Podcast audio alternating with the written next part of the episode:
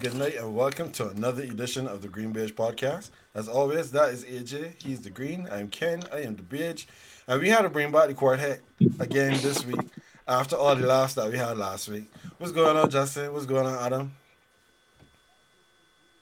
Everything cool, my side. I can't complain, boy. I had some 28 degrees Celsius weather today. I went on the, I The went little, on little things, eh? little things, boy. So I went, I went on the course. And I went by this um, restaurant that has a, a, a pool. Saw some lovely young ladies and some lovely swimwear. And yeah, boy, you had a good time. Yeah. Fuck. Well, we appreciate your sacrifice, Justin, to be here because you know you said that if, if it wasn't for for this show, chances are you might still be lounging boy the pool. So we appreciate Not chances, boy. I, I can tell you, you would be making money on a bet that I would be still at that pool, boy. Tell you. Guaranteed. Meanwhile, Ah, meanwhile, here I I I yeah sore from basketball. You know, when you get to a certain age, you start to wonder, how did I scrimmage every day, at least twice when I was younger? I play basketball once a week, Mm. and yeah, muscles suffering. Stop talking. You're making my knee hurt just from hearing that. my knee hurting me just listening to you. Stop. Stop. So yeah, fellas. So we're going off the rip this week again, but we we going a little bit more um close to home as to what's happening. Justin, I don't know how you get upside down, sir. Um, Me either. Man in the upside down. yeah, you, you, right now you're doing like a lot of these um these movies and shows that I seen nowadays that the men starting the episode or starting the movie with an upside down camera. I really don't, I Yes, don't it get does. that, that behavior. But while Yeah. Justin is coming in, like, we get this introduction going. So, this week's episode is called Bring the Brooms because one broom got broken out last night, and the next one, well, if the odds makers are to be believed, we might be seeing a second sweep happening tonight where the Boston Celtics are going up against the Miami Heat in Miami, having surrendered every advantage possible on their home floor by getting beat 2 0. But first, before we get there, we have to talk about the Denver Nuggets. The Denver Nuggets, they have made the NBA Finals for the first time in their history. The Nuggets have been in existence for 47 years in the NBA. The furthest they had reached before this was the conference finals when they played against the same Los Angeles Lakers in the bubble back in 2020. But this season, they have gone a step further, and you can imagine that the city of Denver is buzzing. I was at work today, and before I could get a stroke driven in the people's work, I was in conversation for an hour talking about what happened in these games. So, for those who may be a little uninitiated, when we talk about somebody getting swept, that means they got beat four straight. They did not win a single game. They have not troubled the scorers, and they are now eliminated. I don't want to start with Adam on this one because he he he holds tighter to his LA roots than I do at this point. So, Justin, I'm going to ask you first: Was Denver that much better than the Lakers? Well, the like I tell you all the all sorry, I tell you all all the time. I live in a results oriented world. And when you win four games and the other team does not win any, that tells you all you need to know. Yeah, Denver was that much better than LA. You have to remember, LA at one point was 13th in the West, and it took a whole revamp of their roster just for them to get into the play-in tournament to begin with and you know get through these playoff rounds. I mean, granted they were kind of impressive against both Memphis and then later on Golden State, but when you look on the other side, Denver was the number one seed in the West for basically since Christmas. So yes, like these are two parallels. Like this was the best team in the West versus a team that had to reconstruct its roster just to get into the playoffs. And so then we look at the team itself yes, there are some question marks defensively. Like they lose focus on that side of the ball from time to time. But offensively, there are absolutely no weaknesses. There are no problems on that side of the ball first you're talking about arguably the best player in basketball right now in Nikola Jokic. Like I don't have to go on and on about this man, like Mr. Triple Double right now himself. He's averaging a 30 point triple double throughout the entire playoffs, not just one um, um, series. Then you have he is one of six Denver Nuggets averaging double digits. When your second leading scorer is at what, like 20 high points per game as six assists, and that is your second option, that just speaks to the depth. You have inside scoring, you have three point shooting, you can space the floor, you can punch and, and, and kick. Like Michael Porter Jr. is is shooting phenomenally from behind the arc. Like they have everything. They have size, they have length, they have athleticism. They can shoot the ball. They're deep. This Denver Nuggets team was just that much better than Los Angeles Lakers, and they, your two best players in Lakers are older, and the team is not exactly a good three point shooting team outside of Austin Reaves. Denver led league or led the playoffs in point differential.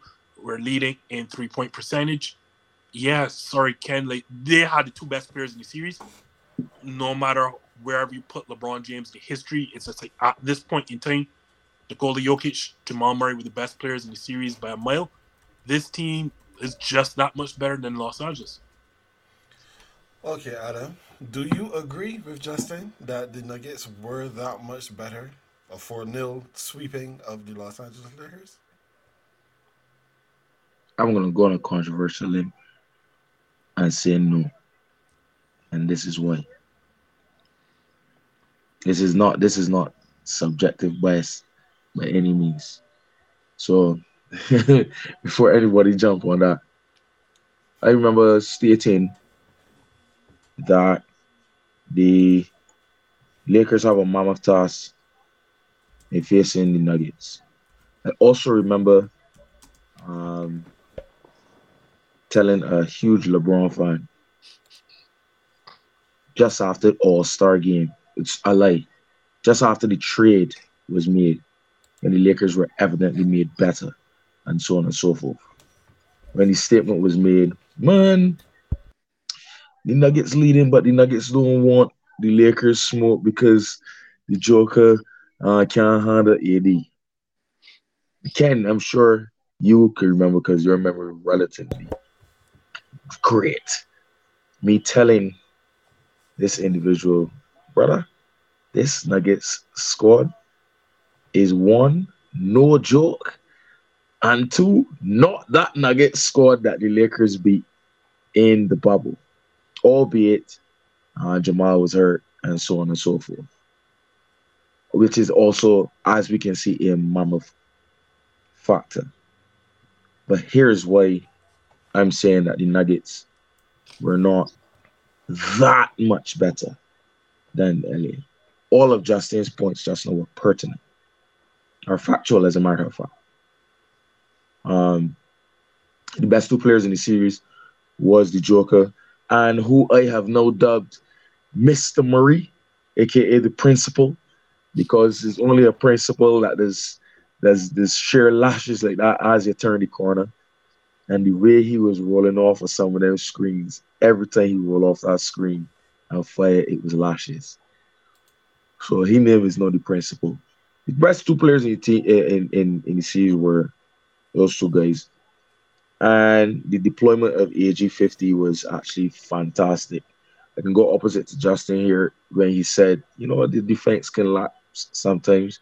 It didn't lapse in this series because myself and Ken actually watched game one together.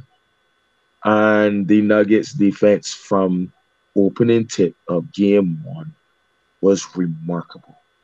That's a huge reason as to why I think they won. Again, this is why one of the reasons why I'm going to say that they weren't that much better is because of the point difference in which they which they beat the Lakers. No, everybody said, "Man, but is it still a sweep?" Yes, true. And record, the history books will show four zip, four zip in any stratosphere is licks. If you break it down as responsible pundits should, when you look at the the the ebb and flow of the games themselves, um, I think the Lakers did phenomenally well to get even to get to the conference finals in the first place. But I didn't expect them to really beat the. If they had beaten the juggernaut that is the Nuggets, Lakers would deserve to win the title, regardless of who comes to the East. But the Nuggets are a better team. They're better constructed, they're better gelled, and they be- they were better prepared. Um, they were more consistent and all that and all that. But I don't think they were like this is not me saying that they weren't better, you know. Just let before the guns come blazing. This is not me saying that they weren't better. The Nuggets are obviously better. Um, pretty much on all facets. But that much better. Yes, it was a sweep. But I think it was a sweep primarily because of a lot of the errors the Lakers made. There's some decisions that the Lakers could have made differently that would have won them at least one or two games. And and that was evident. But kudos to the Nuggets. Forward on. What were you, AJ? So we got one for, we got one against. Where do you fall on this question? I did not want to follow the Lakers, the Lakers fan here. You know, I wanted Adam, I wanted Adam to to to bring up the rear here and and and to be able to talk about his Lakers as a final point, but I didn't jump in in time. I, I'm I'm I am more inclined to side with Justin here, and Adam. I take everything you said, and I, I I do get your points, and I think in terms of like the decisions and the point differential and whatnot, I can see where you're coming from with that because this Lakers team essentially was assembled halfway through the season. So you could tell that there was a little bit of maybe rust, for want of a better word, or not unfamiliarity in certain areas, um, with everybody trying to like gel this this new unit into uh, like I guess a potential championship contending team. So I get what you're saying, but I don't know. It just felt to me like from the eye test. I'm not. I, I don't even. I'm not even talking stats No, It just felt to me from the eye test that the Nuggets were that much better. No, I, I didn't sit down and watch every single minute of every single game. I, I'll, I'll admit that. But every time I tuned in, whether the Lakers were up or the Nuggets were up, it never felt as if the Nuggets. uh, This is the one word I'll use to, to define, the, um, to differentiate rather the two teams. Composure. To me, it felt like uh, the- like it felt like the stark difference in these two teams was composure. And even when the Lakers had leads in games, the Nuggets were able to keep it close. And it just felt like they, they they were always hanging around and was like just waiting on kind of like kind of like a cobra, waiting on the right moment to strike, right? But they just always kept it close and kept composure. And and that that well, from a coaching standpoint, and then even you could tell the players on the court were, uh, were um, basically um, in in that kind of zone as well. It that's why I feel like they were that much better. Um, again, we could talk about the stats and and all that, but I always thought that the matchup was going to be difficult for the Lakers going in. I don't. I mean, I don't. I don't know how many of us actually had faith in the Lakers to win this series. I, I'm, I'm pretty sure none of us expected a sweep, though. I think I, I'm pretty sure I said like Lakers in six, not Lakers Nuggets is it. in six. Pretty sure I said Nuggets in six. But um, just looking at it, the Lakers seemed overwhelmed. They seemed overwhelmed, and and they to me just didn't have the composure. And I think that is a major factor at this point. And Ken, to your point that we were talking about a couple weeks back, right? Yeah, LeBron looked like he was getting whooped by Father Time, though. And th- there were just some times when it seemed like he wanted to do more, but his body was not We could, just couldn't. Yeah. Just especially a lot of those times he was jacking up some stupid threes. Um, and yeah, it's, it, it's you could tell it. it I can I can piggyback on that AJ. Uh, I can piggyback on that AJ. actually, my, my point is done, so you could go ahead. I was just saying, I, I, Okay. I'm more inclined to agree with Justin here, but it's not a disrespect to the Lakers because I think their situation was always going to be a bad matchup to go against this Nuggets team. But you could go ahead, Adam. Yeah, I, I- before before before um um or very own Ernie Johnson chime in. I, I I can just piggyback on that. Like you see the father time point.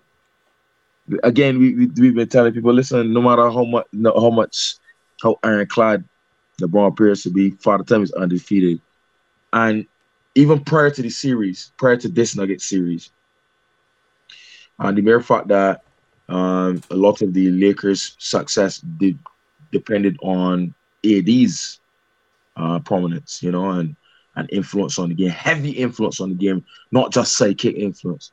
Sure that LeBron needed a lot of rest time. A lot of I, I went play basketball tonight. Brother, brethren, listen, I, I the same age as LeBron. Huh? The half times I scrimmage at least 11 or 12 games today.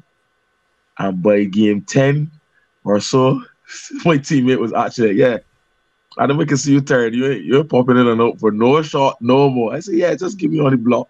you know what I mean? like then what when you watching LeBron, sometimes you like you can see, or yeah, I can step past this man and drive past this man, but my body telling me nah. or he would get to the ring and he just won't finish.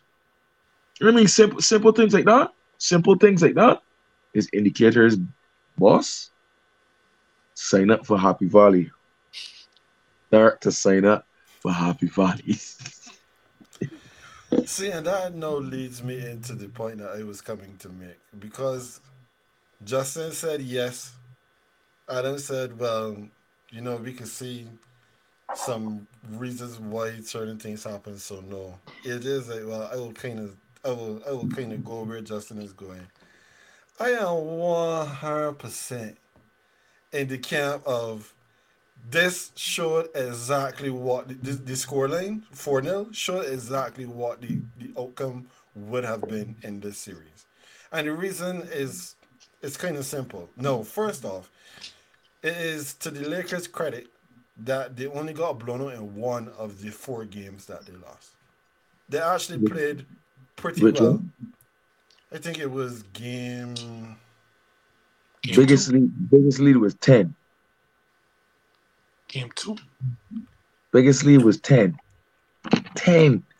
Fam. I just, I just remember that in game two. it, it was game of... two. In game two, you're talking about when the man had to claw, claw the man, but I just could not get on. you know what I mean? yeah. But I mean, even all right. So even if we were to say that they did not get blown out in any of the games, they did not have enough to to get past what the the Nuggets were doing. So we have Nikola Jokic, who averages a triple double. We have Jamal Murray, who has averaged 28 points a game in this series. On the other side, you have LeBron James, you have Anthony Davis, who nobody who does not have any kind of understanding of Nuggets basketball and the two players whose names I just mentioned would not pick the, the Nuggets to have the two best players in the series. You would say maybe Jokic is one, but LeBron and AD probably are two and three, and then Jamal Murray is four. We have seen, and Kirk, this is where you can you can put your lashes in AD in the comments because I can put some lashes in here. No, AD was up and down all playoffs long, all playoffs long. It was good in odd number games. He was terrible in the even number games. That was a consistent theme all playoffs long. So now you you coming up against a well-oiled machine in Denver, who in the very first game of the season, series, we have four role players that finish with 15, at least 15 points each. And you have consistent contributions coming from the role players that you're not getting from you're get, not getting from over on the Lakers side of the ledger. Austin Reaves is giving you some timely buckets, but after Austin Reaves, who are we talking about? Wenyen Gabriel never saw the floor, except for you know looking at it from the bench. He he never got to play a minute. But Tristan Thompson, who came in at the very last moment, somehow got minutes in game four. What are we doing? Anthony Davis last night was a pussycat for the majority of the game. When he is 4 for 13 in the fourth quarter. He's not calling for the ball. He's not getting down on the block. He's not looking for a pass. He's not looking for a shot. He he's just there in the event that maybe one of these bad shots that they're taking rebounds and finds his hand somewhere out there, and then he's just kicking the ball back up. He's not. He had one put back dunk for the entire game, and that's supposed to be your second best player. And then to the point of LeBron James and Father Time. LeBron James came out last night and put his all in that first, not even the first half necessarily, but that first quarter. He was shooting the three ball better last night than he had shot the three ball at any point in time during this playoffs. Going into the game last night, he was one for ten from three point range. That is not going to win you anything, especially when you're coming up against a team that has superior shooters. But somehow he was four for four in the first quarter. He finished the first quarter with 21 points or 23 points. He finished the first half with 30 and he played all but four seconds. And the majority of the time he played in that first half, it was drive to the hole, drive to the hole, drive to the hole. But for you guys who've played more, much more basketball than I have, you can correct me if I'm wrong. It takes a whole lot less energy to stand up outside the arc and shoot trees than it takes to drive into and drive into the interior. And we banging bodies with men that are bigger than you to get to the cup to score. So when Jeff Van Gundy, and this was annoying me. No, I am not a Nuggets fan. I live in Denver and I've developed an affinity for the team because I live here and the the enthusiasm around me is rubbing off. But I got annoyed when I'm watching this gameplay and I am hearing Jeff Van Gundy in the third quarter saying, Oh, but LeBron needs to attack. LeBron needs to get inside. LeBron needs to play in the paint. I'm like, Jeff, LeBron is almost as old as you. How do you mean that he's supposed to be attacking and he's supposed to be playing in the paint? The man literally is, like in honor of Fast X that is in the in the cinema right now. This is like a drag race, right? And you punch your nose for the second that your your nose gets ahead in the first quarter of the race. When you need the nose and coming on to the end, you don't have any more all of all of your boost is gone, and that's what happened to LeBron. He had nothing left. All three of you will remember when we were in our chats last night. I said in every one, I expected LeBron to coast in the third, so that whatever energy he had left, he was going to conserve it for the fourth, and the fourth was going to look just like the first. It was going to be a steady diet of LeBron coming down the key and getting to the hole. And that didn't happen because he didn't have it. He didn't have it. So, yeah, the Lakers were close in every game, more or less. They had opportunities to try to put the Nuggets away, more or less. But when you look at the personnel, especially on the LA side of the ledger, they didn't have it. They didn't have what they needed to deal with a team as good and as well coached as this Nuggets team was. So, well, it gives me limited joy to say this, primarily because of the party drawer, aka the LeBron Tourage, all of those people that's stinking up all of LA and hopefully will leave shortly so I can come back home. Yeah, this this this was a wrap from game one. I, I, I, I sorry, man. I, I find that the narrative, okay, the, against the stars, LeBron and AD, is a little unfair from this perspective when we then turn and mention how well the others, as Shot just called them, on Denver, have supported their big two as well. They're like, like we just gloss over the fact that D'Angelo Russell was a corn the whole series. No, we're not going to gloss over that because I found it weird that he was only benched in game four. I thought that should have happened in games one, two, three. For game two, for game two, he was poor. I'm saying, so the decisions like that's that's that's my only point. Like that that that's that's key to to my point. You know what I mean? Like of of it not being a massive uh uh difference, and it's no it's no slight against Denver, uh, and Denver's Denver's um Denver's brilliance. You know, so I I, I think Lakers got the Lakers got some thinking to do. Speaking of thinking to do, LeBron James. LeBron James has been saying, surprisingly, that he is considering retirement. Or at least, you know, he's thinking about it. He said in the post game interview, I'm simply not sure if I'll be back in the fall when the season begins. I have a lot to think about. So, LeBron saying that he has a lot to think about is, you know, curious because this is a man that has been hinting all along that he is going to have an opportunity or he wants to have an opportunity to play with his son, Bronny, when he is, you know, in the league because apparently he expects that Bronny is going to get into the league. So, Justin, what do you make of LeBron hinting at possible retirement? I mean, I'm not shocked. Uh, we all made mention of his age. He's 38, 20 years into the league. Like, most players don't ever play far less 10, make it 20 years into the league. And it's always like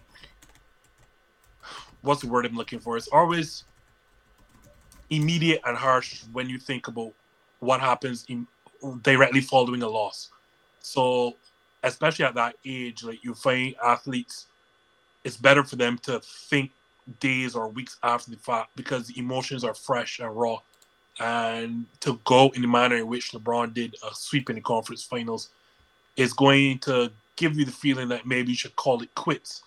Um, whether he does call it quits or not, I don't even think rests on Bronny because yeah, I think that's the only thing he has to accomplish. Like I can go on and on, but all of LeBron's accolades at the very, very, very worst, we're talking about the third best player of all time. That's the very worst. You're he's either one, two, or three, wherever you decide to put it. I think it all rests on what Lakers can do to improve the roster to continue to contend because that's all LeBron James at this point in his career is here for. He's not here for the All Star appearances. He's not here for the points. He's not here for the All NBA teams anymore.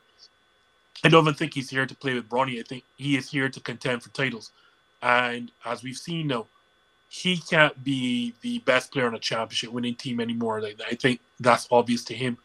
I don't even think he can be second best player on a championship winning team because Anthony Davis, for all intents and purposes, I thought Lakers management and LeBron James probably thought Anthony Davis would be the man to be the second best or the man to take the mantle. But in terms of his health and his inconsistency, that clearly is not the case either.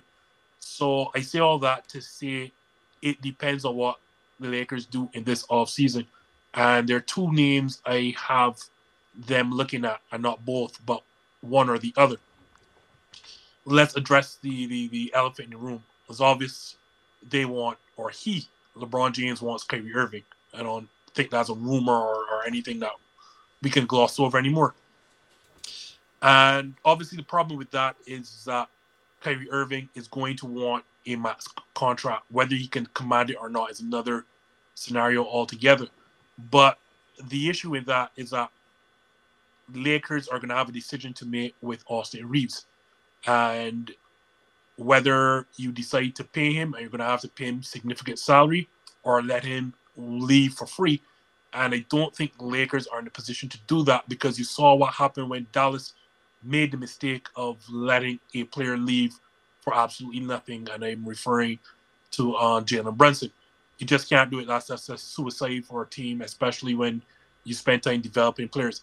But on to the next situation. So you probably in paying Austin Reaves are going to price yourself out of the Kyrie Irving market, which needs me another player, which is Fred VanVleet. And if you can get Fred VanVleet into that squad, then you probably find yourself in terms of contention again.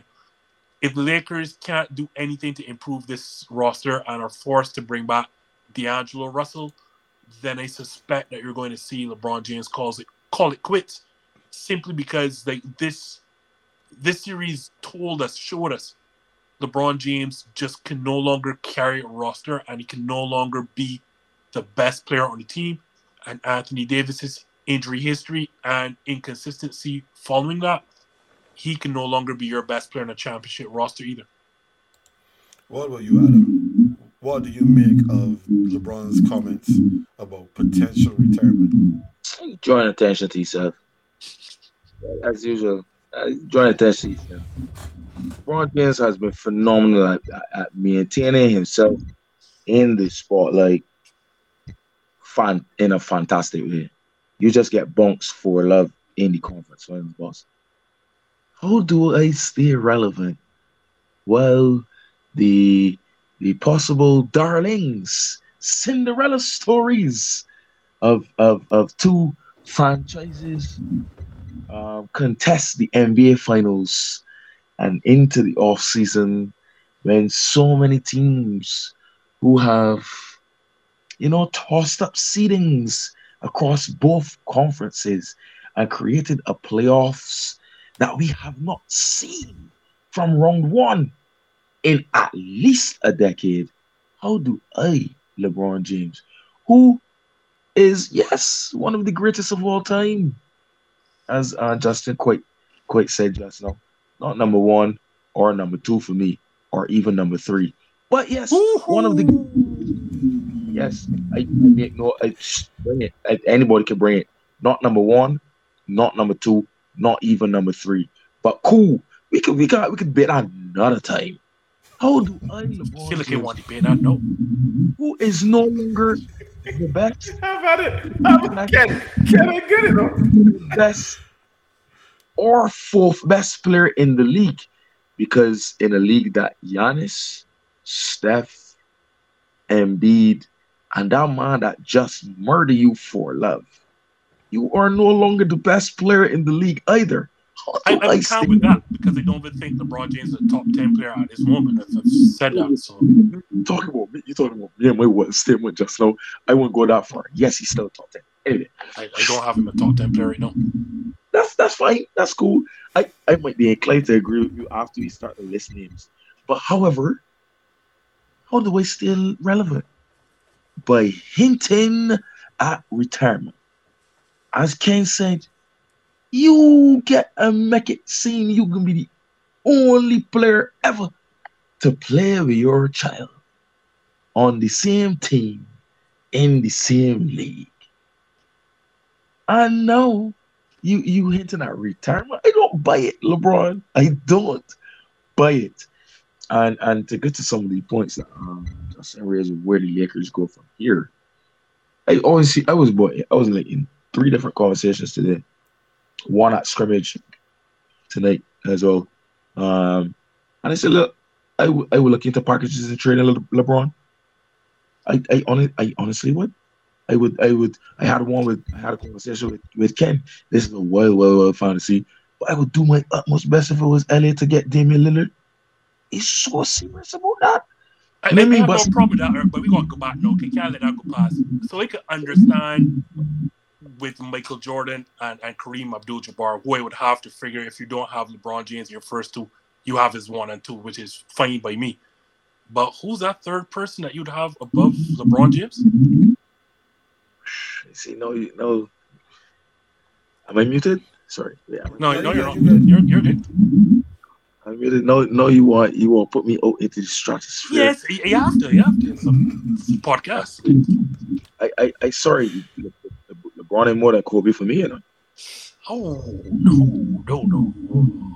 I don't really think. If you, uh, if you, uh, if you dare, and if you dare get me vexed, Magic ahead of him too. Oh, Best stats he have. He played for 20 years. I don't care. None of them men that we call just now ain't get sweet twice in the finals. None of them, not even once, but none of them get sweet twice twice in the finals. And we talking finals. And them men, them men dominate. Huh? Bring it. I don't business. Tell the party draw cab. I think we're gonna have to leave this for another conversation. but I have Kobe Bryant, and only because he died, I can, I can be honest, right? I had Kobe Bryant was in my top ten for so long, and it's only because he died. I was like, all right, well, all right, to satisfy the Kobe Bryant fans, and then sneak him into the lower part of my ten. Like, oh, man. Green Green Ridge, we gonna come back. We gonna revisit this. Kobe Bryant. But, I, I Nah, don't, even- but- I don't even want part of the discussion. I just want a front row seat. I don't even want part of the discussion. But the good thing is, if the Miami Heat do what we would like them to do, next week we won't have any actual games to talk about because everybody gonna be on break till Thursday. So we can we can put that on the docket as Please. a conversation for next week. We we will we will table that one and return to the whole LeBron and, and his place in in basketball history. But AJ, to the same question that we that we started with. um, well, before I, I, I let you go, I'm just going to read what Kurt says. James is a very calculated person. He does and says nothing at the podium off the cuff. There's a method to the madness. I think there's an angle with that comment. So, AJ, do you agree with our learned gentlemen and colleagues here that you know this is this is all a ploy by LeBron? Yeah, yeah. The first time, the, for the first question, I agree with Justin. This time, I'm going to agree more with Adam here because that is the first thing that came to mind.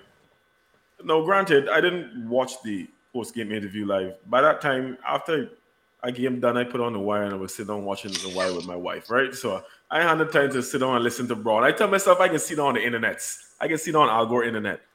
And, and I did, of course. And when I saw that section, I was like, "Come on, Bron! Like, no, I, I'm you're not. I am I'm not buying that. No, he I, even if even if this man tomorrow tell me he retire, I can say he pulling a Tom Brady and he can come back out of retirement. I'm not buying that LeBron James is not going to be in the NBA next season. I'm not buying it. Man has he has two and and to Kirk's point, right?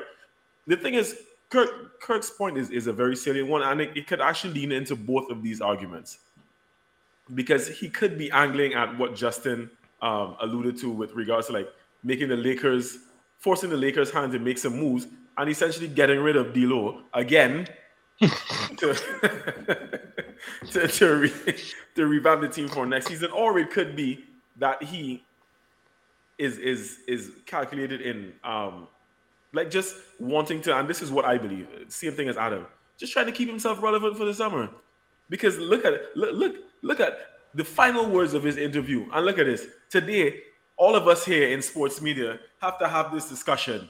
What we're not talking about mainly is, and well, mind you, we put it in here, but I, was about to say blame Ken then. no, Like, no, I mean, but, but Ken did put it in. But the the the the the, the topic, the main topic, has now become less of the Nuggets sweeping the Lakers and more of what is happening to like is LeBron really considering retirement? I am not buying it. LeBron James has two years left on that contract. You know what happened in the next two years? Bronny playing one year at USC and then and, and then um, getting drafted, and that that next second year is Bronny's rookie year. I, I I firmly believe this man still does want to hold on to this this this dream, this pipe dream of playing with his son in the league. I really believe it. He's been saying so for too long, and, and the fact that he has a two years left, I'm, I honestly feel he's going to try to see. I, I ain't buying out LeBron trying to be relevant as he always does. Yeah, yeah, I can't disagree with anything that anybody here has said because it could be even that even Adam having LeBron James at number five. Just want just want to ask that. retabling that for next week. I not even I not even taking that bait right now. So we have heard like honestly, the full disclosure first off, I did not even hear when LeBron said, you know, that he was that he has to think about if he's coming back next season or not. Because earlier in that same press conference, the question was posed to him. I don't remember who asked him the question, but the question was posed to him. How do you feel about this team? Do you think that you guys could just run it back next year? And he said, to be fair, that you know, really and truly, he can't make a statement about next year because he started going on through the list of who is going, who's still on the team, who's still under contract, and he said, "Well, I'm going to be here. AD is also going to be here." And he's he talked about a couple others that might have like team options, like Malik Beasley and, and some others. So when you come out early in the press conference and say, "Well, I can be here, AD can be here," I my first thought was, "Be very sure that AD can be there because if it was the bus, if it was in that bus crew." I'd be lucky to see what can get for Anthony Davis. There's no way that I can just sit on here, carte blanche, and say, well, Anthony Davis can be coming back. Based on what? He ain't show me nothing to tell me that I need to bring him back on here. He, all he doing have bug any place. So I would be considering moving on for him. But then, know, later on, he's like, you know, he has a lot to think about. And I do believe that the timing of the question does also play a role because you just get sweet.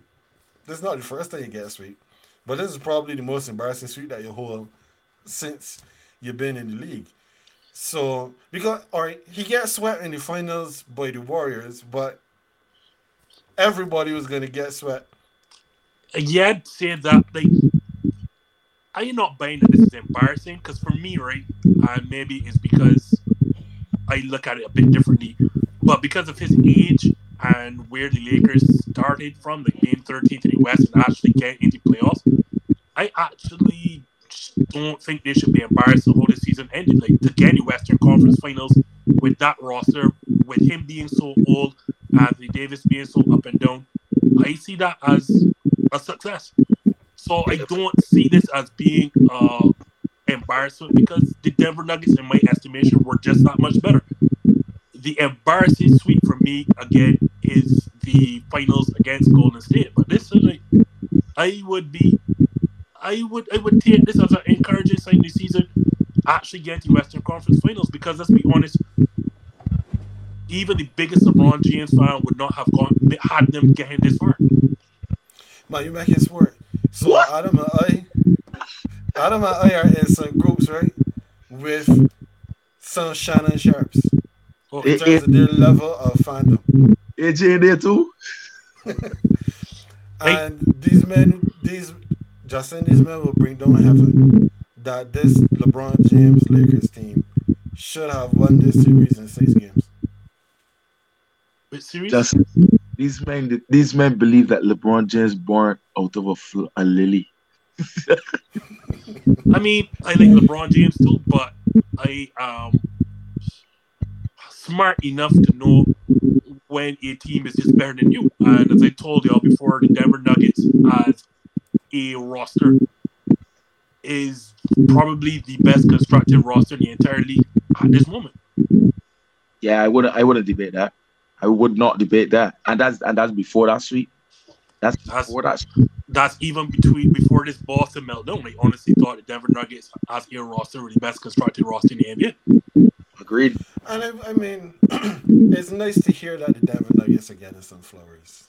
I mean, I, I guess a, a, man that live in Denver deserve it. Want to, to to to bring the opportunity for them to get some flowers. But the Denver Nuggets, as I said last night on your show, Justin, for those of you who were not with hashtag this just in, you can catch it on YouTube at your convenience. Yours truly made an appearance where we talked about some of the same stuff we're talking about right now. And one of the things that we that I made mention of during that particular episode is that these Nuggets have been a good team for the past four years. The, the Nuggets have been in the playoffs every season for the last four years. And that is with and without Jamal Murray, who is finally healthy again. Right. Like the only reason this Denver Nuggets team was not where it is right now for the past two seasons prior to this is because both Michael Porter Jr. and Jamal Murray were dealing with injuries. Like as I told people, every time that Denver is healthy, look where they are. Denver. Last time Denver was healthy in the 2000, they were 2020. Sorry, they were in the Western Conference Finals, and now they're healthy again, and in the NBA Finals. I would not judge them on 21 or 2022. Yeah, you were saying something, Adam. Yeah, you got you got add to that.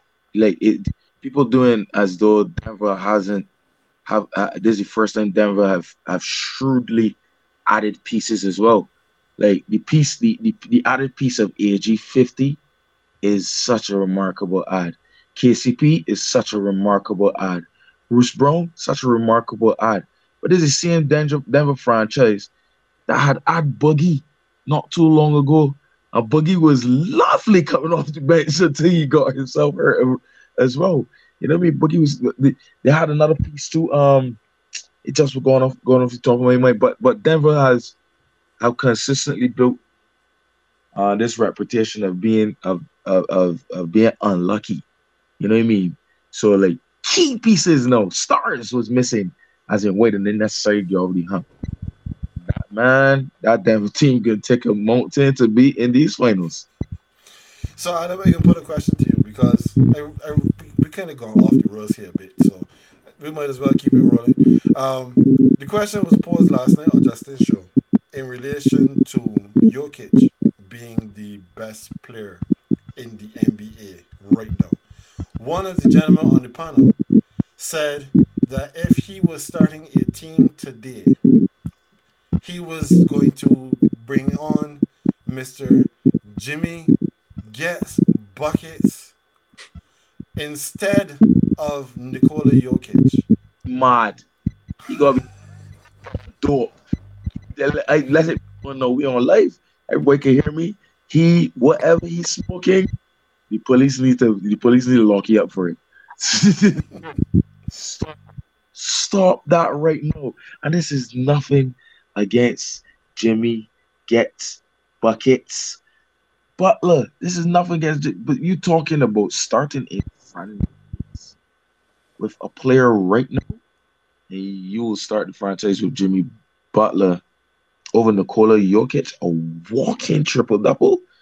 You got man, you got to be high. You you got to be mad. And it is for me, right? It's not just double, right? Because I try not to use that as a means of of measuring a player's ability simply because I sat down and watched Russell Westbrook pad stats for four straight years and I am on record as seeing first the MVP year. The same. Can't let you do that. That ain't in the same.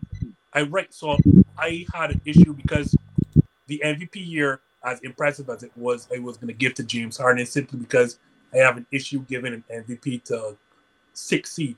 I, I, I had a real problem with that. The reason why I give Nikola Jokic props for his triple double per se is because of his impact on winning. It's not just numbers; it is numbers that relate to wins and what he does in terms of being a great facilitator, scoring, and rebounding. Those things translate to wins. We all have seen people put up stats and lose. And, and there is a difference between Nikola Jokic and everyone else who puts up numbers. His numbers impact on winning, and that's how I differentiate great players from just stat patterns. And so that's why I try to stay away from just, you know, the triple double. Like, in all honesty, if you told me if I wanted to start a franchise today, yeah, I'd agree with Ken last night and say it's probably Giannis. But if you're telling me the best player right now, the best player in basketball right now, it has to be Nikola Jokic. Like, again, it's hard to stress this point, right?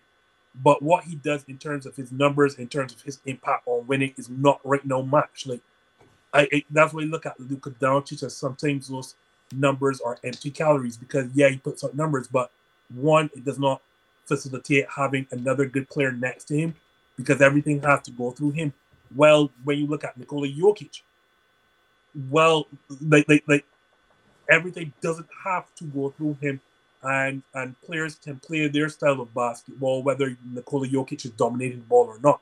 And then when you saw even in the two MVP years, you look across all of the advanced metrics, the one up advanced metric that Nikola Jokic does not dominate, oddly enough, is player usage. Like, like, like, and it's shocking for a man that has high metrics in terms of points, rebounds, assists, but he's not high in, in, in player usage. It's crazy.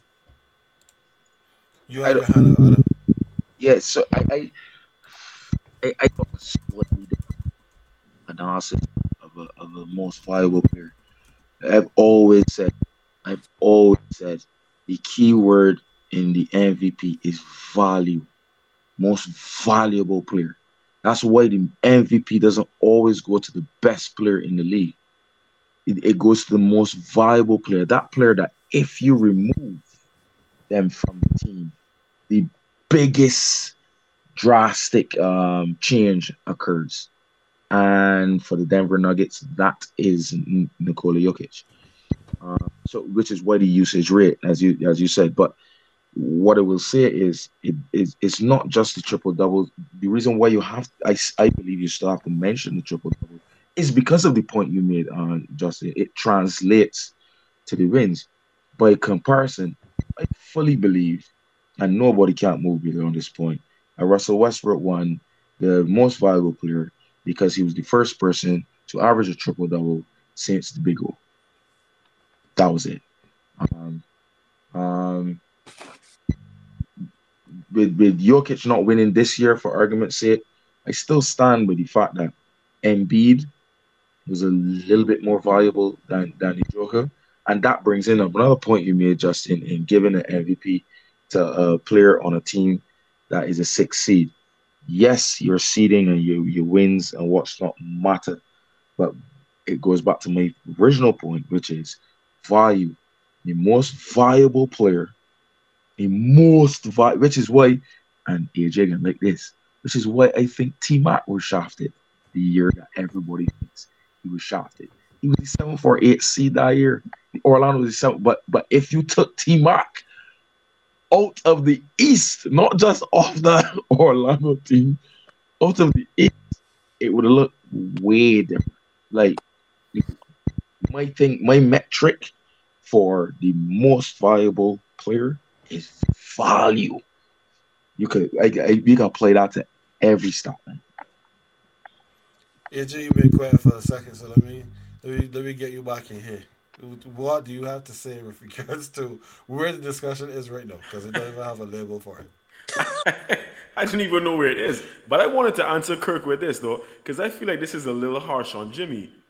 To say that he's a prickly character who needs a very specific set of circumstances to thrive, he needs he needs he needs a proper basketball culture. That's all. That's all. I like where where has Jimmy gone and been disruptive that was a proper culture? Nowhere.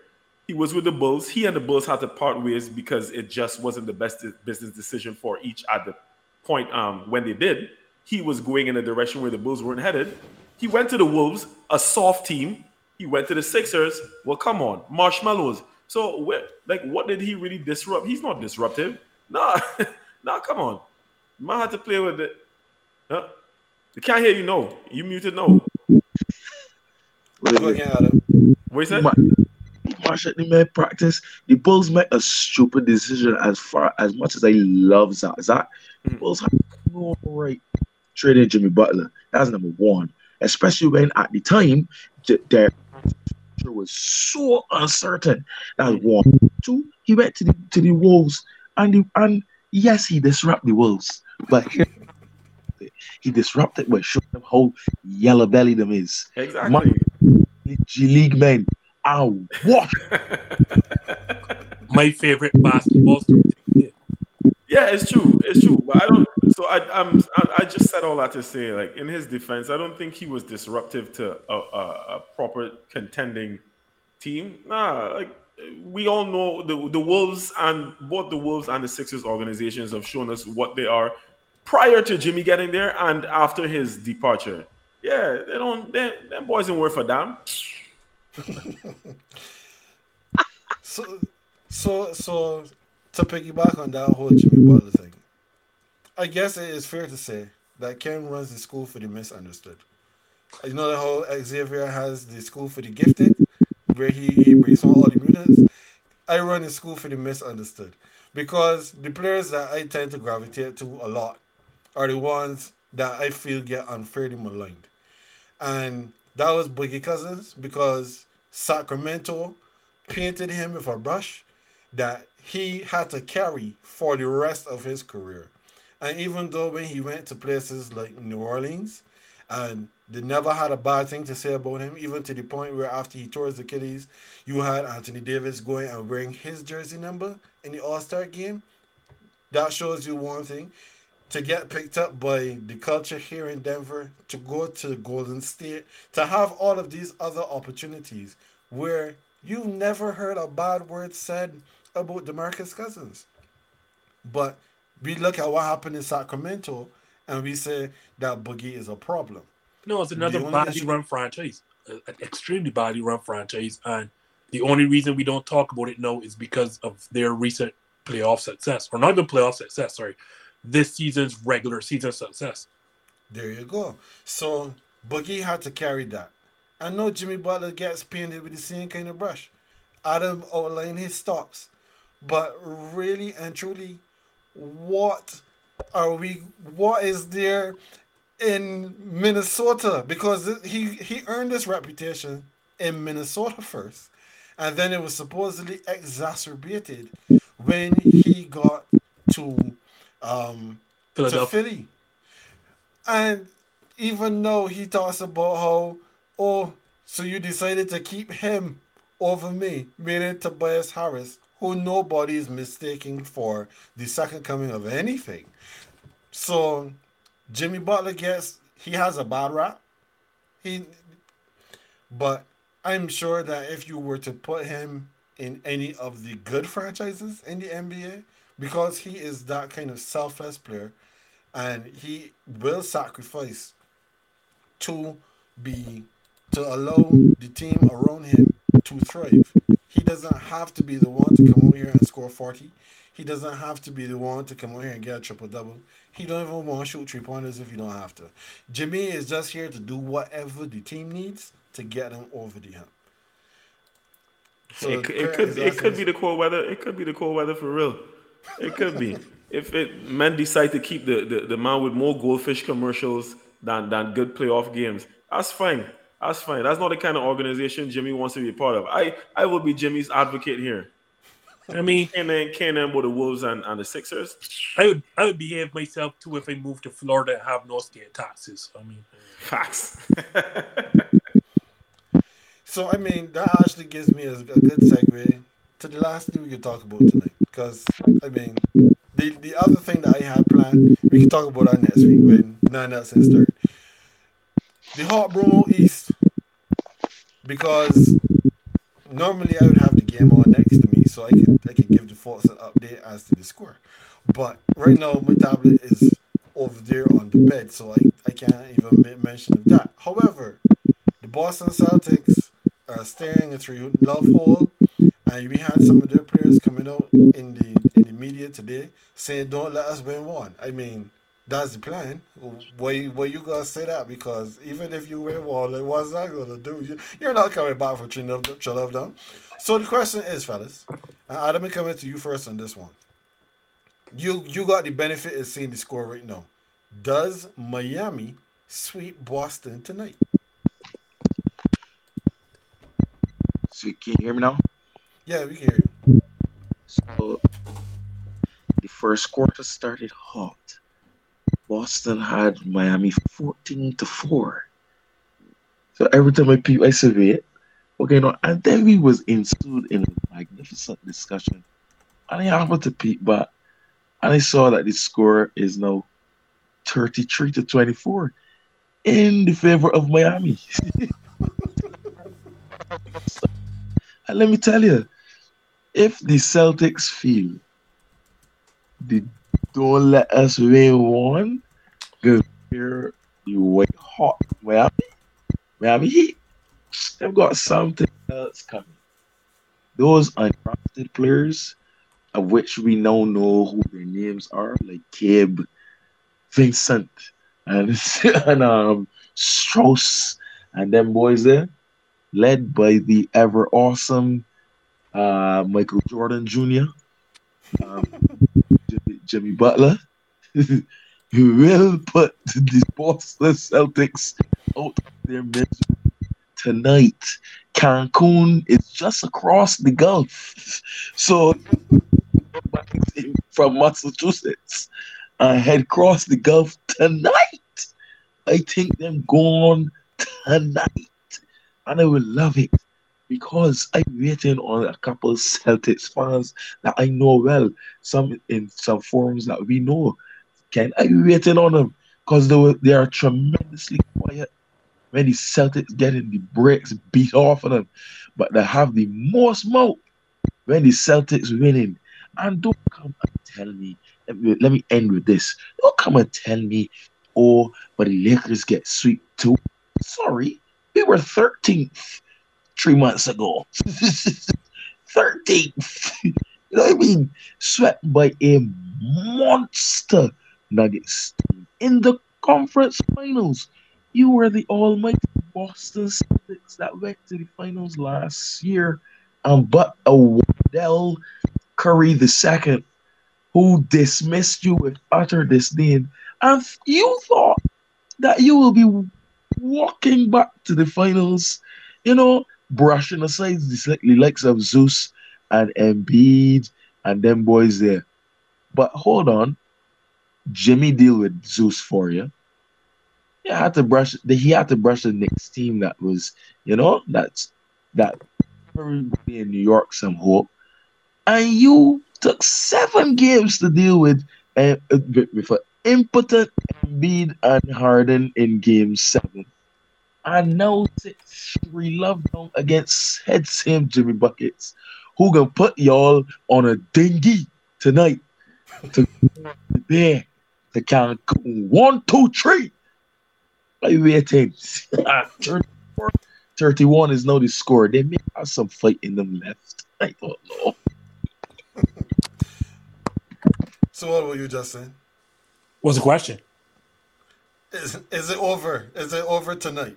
It was over on from game two. Wait, this don't know. What? Wait, wait, wait. Is this even a conversation? Like, I don't know if the Celtics were trying to fool themselves more than anyone else. Like, no one was paying out any money. Marcus Smart and Jaylen Brown. Don't let us win one. No, you're not going to win one. First thing first. And like, like, like, what are you talking about? Like, let's go into the factual part of this conversation. The Miami Heat have not lost a game at home all playoff long. Let's start there. So all of a sudden, no, you're going to turn it around and be the first team to do such, being in a three love hole. And then on top of that, like it is one thing to say, don't let us win one or we're going to win tonight. But what is there to make me believe you're going to win? Like what? Like I addressed this fully on the show last night, so I'm going to come back here for those who obviously didn't watch it. Your calling card for the last four or five years since this iteration with Marcus Smart, Jaylen Brown, and Jayson Tatum, the iteration or since this iteration of the Boston Celtics, your calling card has been defense. That is the one thing you are not playing in this, this this conference finals. You're not playing any defense whatsoever. So you can't rely on that calling card because, again, I can't believe that Stephen A. Smith actually brought stats that can help in a conversation. But I'm going to list them for you, or I won't list them, but I will make reference to them. He made mention of all of their top perimeter defenders from Marcus Smart, Jaylen Brown, Jayson Tatum, um, Derrick White, and Grant Williams each and every of them are giving up 50% shooting to their primary defenders or their primary targets. Over 50%. That is your calling card. You're not being able to do it. You have undrafted players scoring at will on you. What is to make me feel that you're going to win tonight? Then going to the second situation, the reason why your defense is so important, as I addressed last night, you are an up and down, inconsistent offensive team, and that has been the hallmark of your five years so far. Simply because I go over this time and time and time again, your best players are atrocious playmakers. Jayson Tatum and Jaylen Brown are terrible passers. I, I don't think this is a secret anymore. You can't start the possession with either of them because both of them are just looking to score. And if they do look to pass, they're bad at it, and it's likely a turnover coming. They leave their feet to pass. They don't know where to make passes. They don't know where rotations come from. They are atrocious passes and they're not even willing ones. So the offense is always dysfunctional. Is either your turn or my turn. And that is why you saw Boston bringing in um, Derrick White. That's why you saw them bring in Malcolm Brogdon because they knew they needed players to run the offense.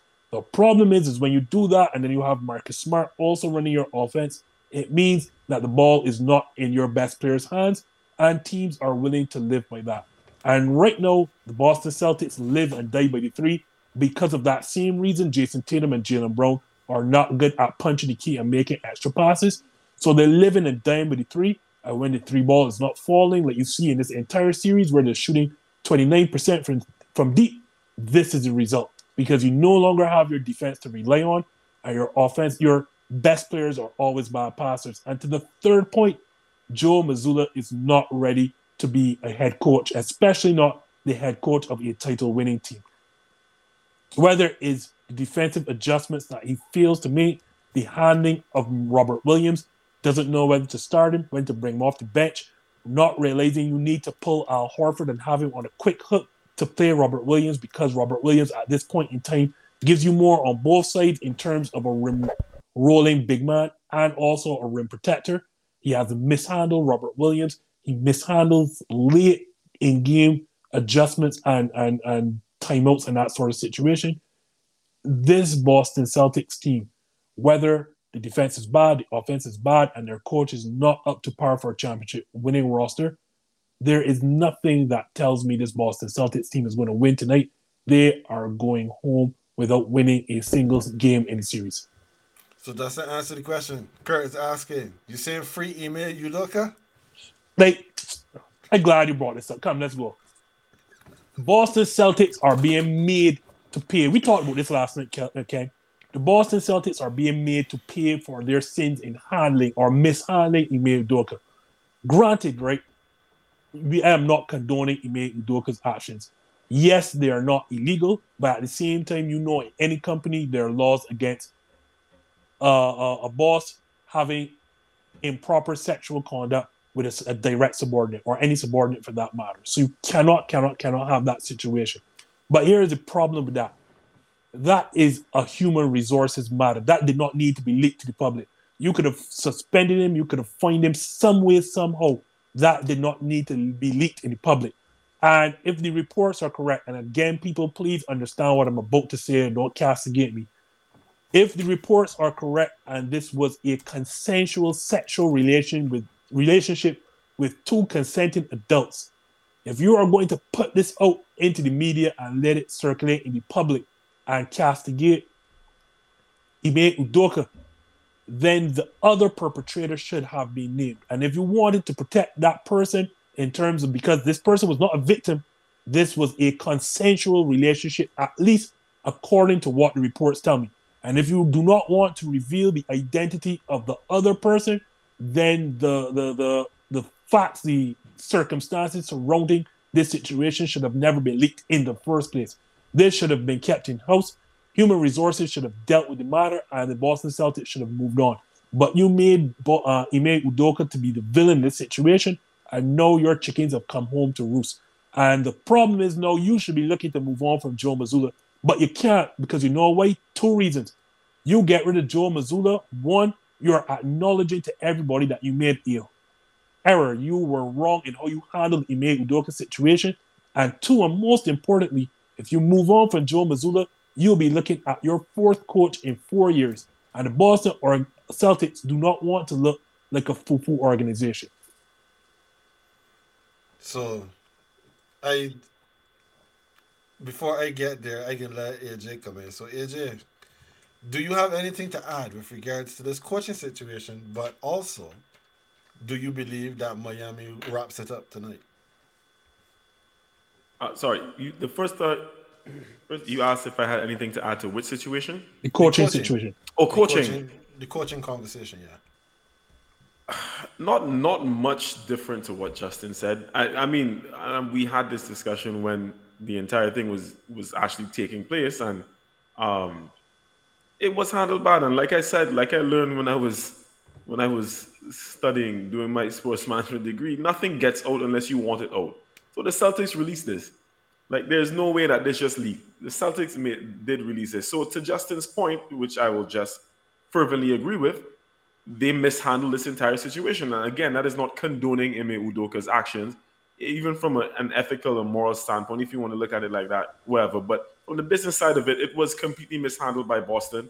Um, and I completely agreed with Justin. I mean, there was a point where I thought to myself that they were going to make Joe the scapegoat, Joe Mazzulla the, the scapegoat. But then I was like, nah, it would look bad on them because they'd be getting rid of another coach. And it would be like, as Justin said, like the fourth in four years. Like, and it just, that, that lack of continuity is not something that they want to have, right? Um, with regards to, I'm sorry, and the initial question was, if oh, if Miami wraps it up, yeah, yeah, it's done, it's done, over. If there's no way I'm going to give the Boston Celtics a, a, a snowcone's chance in hell of winning a game on the road when they couldn't they couldn't sneak one at home. Ah, it's over, and I can't wait. I can't wait for tomorrow for those quotes um, about just don't, don't let us win one. I can't wait to see them on freezing cold takes tomorrow. That's all. Go ahead, Adam. Uh, just that I win the same coaching um, um, points that Justin brought up and AJ spoke about just now.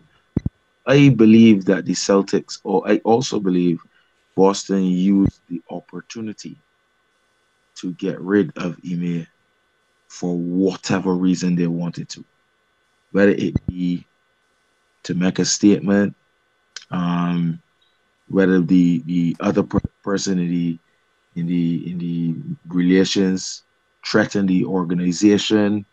You know what I mean? I, I honestly believe Ime was the scapegoat and Boston will pay for it. As my friend pay for it all no. So, I mean, I, Justin has outlined it beautifully. So I don't have to go back through everything that he just said. But what I did say last night in relation to this, because this was a this, well, Kurt's asking about free Ime Udoka is kind of close to a question that we addressed last night in terms of should we fire Mazzulla. And I said on the show that I don't think that Boston should fire Joe Mazzulla. And I I feel that the reason that you should not fire Joe Mazzulla, there there are levels to this. The first one is when he came into the job, he came in on an interim basis. It's not like if Ime did what he did and they fired him immediately. So then Joe comes in and Joe now has free reign to do whatever he wants. Joe comes in and he's basically trying to continue what Ime started because sooner or later the expectation is Ime Udoka is going to return. Sorry, Justin, I, I got you upside down again. Um, so when you have Ime going out and coming back in, eventually you're not going to do anything that is going to upset the apple cart for the head coach whenever the head coach returns to his substantive post. As the season progresses and they realize that Ime, not Ime, that Joe Mazzulla actually has the Celtics playing relatively good basketball. They are still winning games. They're doing pretty well. Then you don't have a situation where they feel uncomfortable to put Joe Mazzulla into position, and and then Ime eventually gets fired. They held Ime long enough to make sure that he didn't end up at one of the other teams that they didn't want him to end up at. So they kept him until they no longer needed to keep him. But then when you look at what the Celtics have done, the Celtics, the team, in terms of the players, they're doing a lot of the same foolishness that they were doing from before. So when you take that into consideration, you're gonna fire a coach because he couldn't get the team to stop playing the tail that was playing the tail all the time before. But they was playing the same tail under Brad Stevens. They're playing the same tail under Ime. They're not playing the same tail under Joe Mazzulla. It can't be the coach. It has to be the players. So you need to do something different now where the roster is concerned. And even with them playing the tail the way that they've been playing the tail all along, they're still the number three seed that had the third best record in the NBA because all three of them had a better record than Denver did. And this team is in the Eastern Conference Finals again, which means that yes, he may be making mistakes. There's no no one's going to argue against that. But he's doing a good enough job that the team is still performing, is still getting to where 13 other teams wish they could be at this very moment, even though they may be right now looking at the broom because it seems from Adam's facial expressions that the broom is not even just sweeping their feet, it's getting cracked across their back. So with the Celtics, the Celtics they have a lot of challenges that they will have to overcome, a lot of stuff that they need to figure out. But I don't think firing the coach is the, the answer. Right now, just take the um just take the sweep, go home, come back next season, and let you see what can happen. But I think that that is a, a great spot to, to land tonight's episode. We had a ball again. This was great, fellas. If you will grant me another week, next week, again, please come on through. Adam, as we are getting notified, tell the folks where they can find you. All right, I'm on. Mhm. I'm on. Yeah, um, yeah. So Bolosfa, 005 on Twitter, and Jean-Marc underscore Maximus on Instagram. And seeing that, being welcomed into this GreenBaje family. Anytime these boys here call me through, you know, I will pass through with the, the little knowledge I have to add to of greatness that is the GreenBaje podcast. Thank you very much, sir. We appreciate that. Justin, tell the folks where they can find you as well. First, before you're looking for me, go follow Adam. Go follow the GreenBaje family. Like, definitely a good watch every single week. So go follow, like, subscribe wherever you listen to your podcast, wherever you get your short form content. And then when you're done, come on over to hashtag this just in. Please put in the hashtag. You don't want Max Kellerman and you rip off this just in. You want us. So indeed, every Monday night we are on YouTube, 7 p.m. Central, 8 p.m. Eastern, 8 p.m. in the Eastern Caribbean time zone. For our short form content, you can find us on Instagram, you can find us on Facebook, and you can find us on Twitter. Hashtag this just in. Please, please, please. Please hashtag right there so look. It's true, and hashtag this just in is always a good time. We have been on there quite a few times. I especially whenever AJ and I go tend we tend to find ourselves in a more heated argument that we ever have here on this show. So check out hashtag this just in. It is it is brilliance. It is absolute brilliance. So AJ, you know, we we glad that you are, you know, back in your chair as well because you know you had the family thing happening. So we are glad that you are here with us as well. And this is where we're going to end this week's episode. As Justin said, folks, don't forget to like this video, subscribe to the channel, hit the notification bell so that every time that we are on, you will know. If you are listening to us and not watching us on YouTube or on Facebook or on Twitter, I'm sorry for those who are on Twitter. I, if you're sending comments, I can't see them. You need to be either on Facebook or on you on YouTube so that we can get the comments. But we appreciate your time as always. We thank you for spending any of it with us as well. And like I always say, that is AJ. He's the green. I am Ken. I am the beige, and we will see you next time.